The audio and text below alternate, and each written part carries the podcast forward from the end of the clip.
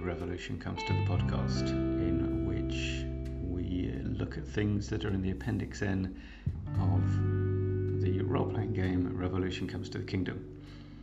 And, oh, and by the way, you know, support it on Patreon, blah blah blah.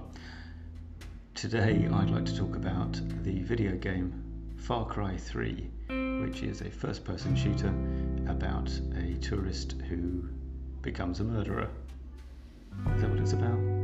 Kind of.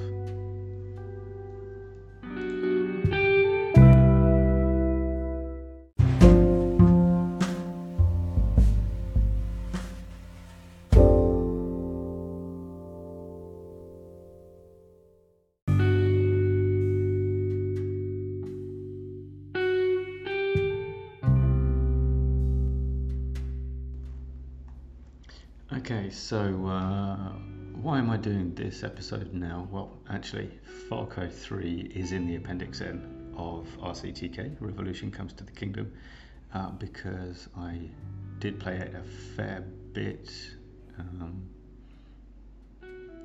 you know, during the, slightly before and during the writing of the game, the design of it, uh, but I had not actually played it all the way through to the end, but having now done that fairly recently, I feel like it's a good time uh, to to talk about it. So Far Cry 3 uh, is part of the Far Cry series, as the name implies. It's released in 2012, and it's set on a fictional, roughly Indonesian archipelago called the Rook Islands, and um, it's the main character is a kind of, I think, sort of an early 20s, late teens American guy. He's off with his uh, brother and friends, uh, you know, like uh, doing the Southeast Asia backpacker trail kind of uh, kind of holiday. Um, you know, like like uh, is it the beach by Alex Garland? You know, and they get kidnapped by pirates, and then the whole well, the initial storyline is that he's escaped and he's going around uh, trying to rescue his friends. Uh, and as he does so, he becomes increasingly desensitized to violence. He also uh, hooks up with uh, the Rakyat, which slightly on the nose name for the local uh, people stroke resistance movement against the people that control the islands which is, uh, I think the line, the distinction between the two is uh, a little bit blurry. And then those people that control the islands are, the, I think, what I want to talk about um, in the context of, of, gaming, which is sort of two allied factions, so the pirates and the mercenaries.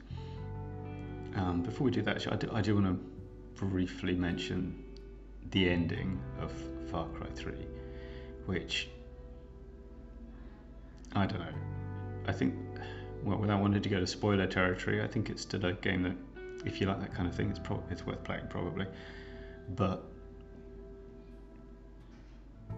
that's the way it specifically ends. Um, for me, I think it it does veer strongly into the territory of stereotyping, um, kind of colonial era narratives about subaltern ethnicities. It also is quite stereotypical. I mean, it's sort of like the the femme fatale role in the least the the least uh, charitable, respectful way uh, to women. You know, I mean, there are there are film noir femme fatale that you can look at and go, you know, uh, you know, it's they can be like kind of respected by the narrative, so to speak. Uh, that is not the case, I think, in Far Cry 3, and it's a shame because I can sort of see how they got to making that decision near the end. It's like it's a oh, let's have a bit of a twist, but not make it too surprising. It has been building up to this kind of development through throughout the storyline and it's a thing that I don't know. In some, if it weren't for this particular combination of the fact that uh, your main character is a white American guy who has literally dropped onto the island a few days ago, and then he's dealing with uh, a female-led group of uh, indigenous people uh, to the island, who, are, by the way, are currently colonized and have previously been colonized by different, uh, like Japan and others. Yeah, it, doesn't really sit right, and um, yeah, uh, it's a bit of a bit of a letdown. Um, it's also a bit difficult playing Far Cry 3 after Far Cry 4 because um, I think I think uh, number four was criticised when it came out for being a bit of a retread, and I think that might be the case. But of course, when you do it backwards, it sort of it's like the time I read Super-Cannes by J.G. Ballard, and then read Cocaine Nights, and they're sort of they're basically the same novel, but Super-Cannes is his second go at it several years later, um, and that sort of happened here. But never mind. All right, let's talk about I think the useful thing, which is the pirates and the mercenaries. So the the dynamic is that there are these two roughly allied groups who've, who've taken over through violence the day-to-day life of the island. The first group that you meet are the pirates, and they're, I mean, called pirates. There's not like they. We don't get to see them doing much piracy, but I think yeah, they do capture uh, a cruise ship or something in the co-op game that I haven't played. And they're you know, smugglers, and, and, they're kind of a ragged bunch with AK-47s, and they're very much the kind of um, Horn of Africa uh, kind of yeah, pirates in a way. That's sort of that vibe. And they're led by a charismatic character called Vaas, who kind of probably uh, they should have found a way to keep in the game a bit longer because he's more interesting than the other main bad guy, but never mind. And yeah, so they are a sort of yeah more ragged, less controlled, um, but in many ways equally dangerous.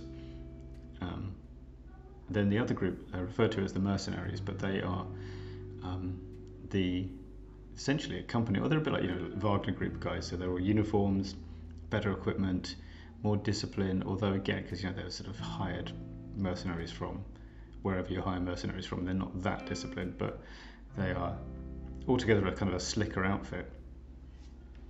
And they're overseen by an Afrikaner guy who um, just is not as charismatic as uh, as the other the other villain, and uh, so it's um, it's interesting. The relationship between the two is that the pirates are roughly subordinate to the mercenaries. Like the the mercenaries have a sort of organized. Uh, business going on. Involved, I've forgotten what it's involving now. I assume it's drug smuggling and weapons and stuff. I can't remember now. And the pirates are kind of around, and they're allowed to take what they want from the island in exchange for sort of being a defensive buffer. Um, but you, um, I, I, think you could also, and I think that's a, a good thing. Sorry, it's a good thing to have in game because it means you've got this sort of allied force that still has like distinct segments and and the kind of quite the, the character of them is, is different. Like one of the issues, especially in a, a modern era game like Revolution Comes to the Kingdom, is that if you're up against the Royal Army all the time, they kind of might they could end up seeming like the same guys, same uniforms, same gear. They sort of respond in the same way.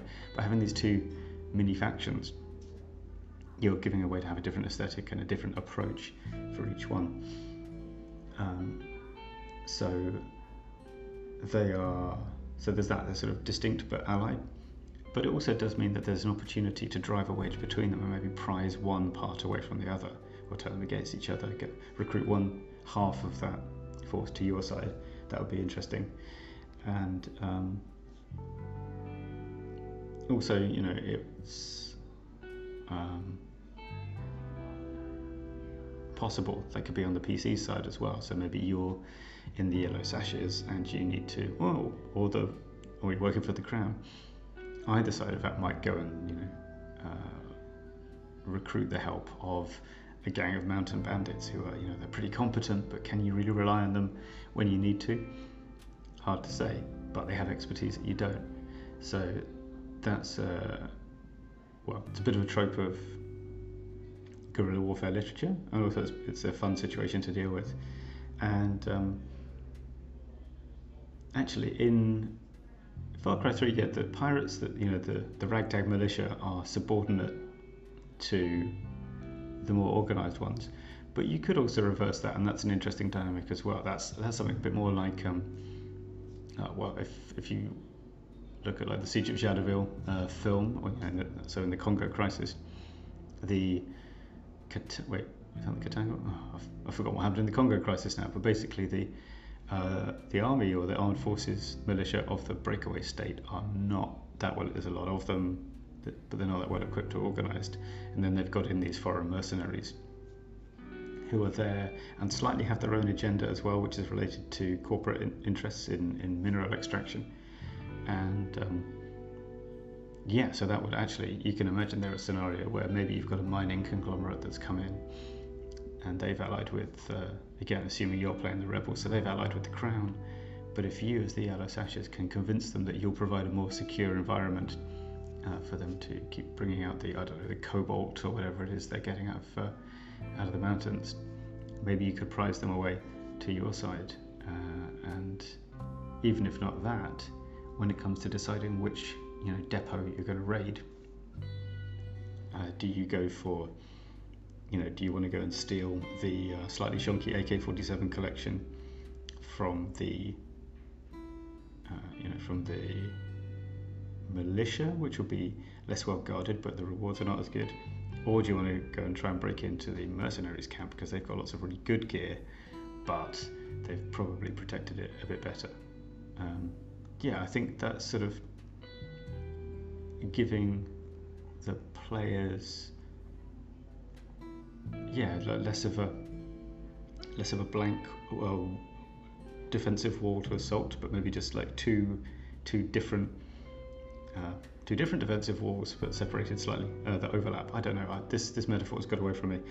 Um, yeah, I think that's actually a, a pretty valuable. You'll find yourself doing it quite naturally, I think, in RCTK because in your head you would often have images of the irregular guerrillas versus the regular army kind of that dynamic that you often see in movies.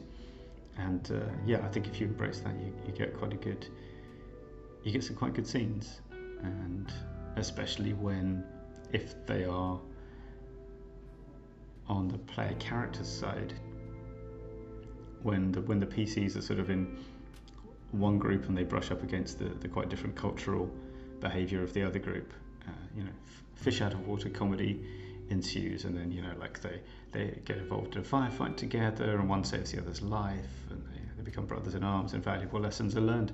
Uh, it's all a it's all a great time.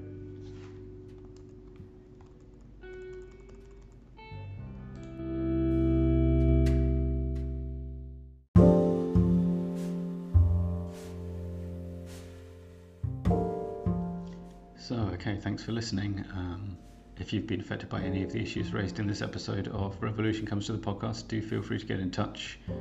Uh, I guess on, oh, I don't know, like, just look for, I don't, wherever you found this, just send a message. And um, yeah, this uh, this podcast and uh, a lot of the gaming stuff I produce is supported by generous patrons on Patreon and you could be one of them if you wanted. So go look for patreon.com slash porcupine publishing. Mandatory plug done. Uh, yeah, I think that's that's about it. So take care of yourself. Be careful if you ally with any savage pirates, because, like I say, you can't always rely on them to back you up when you really need it. And until next time, goodbye.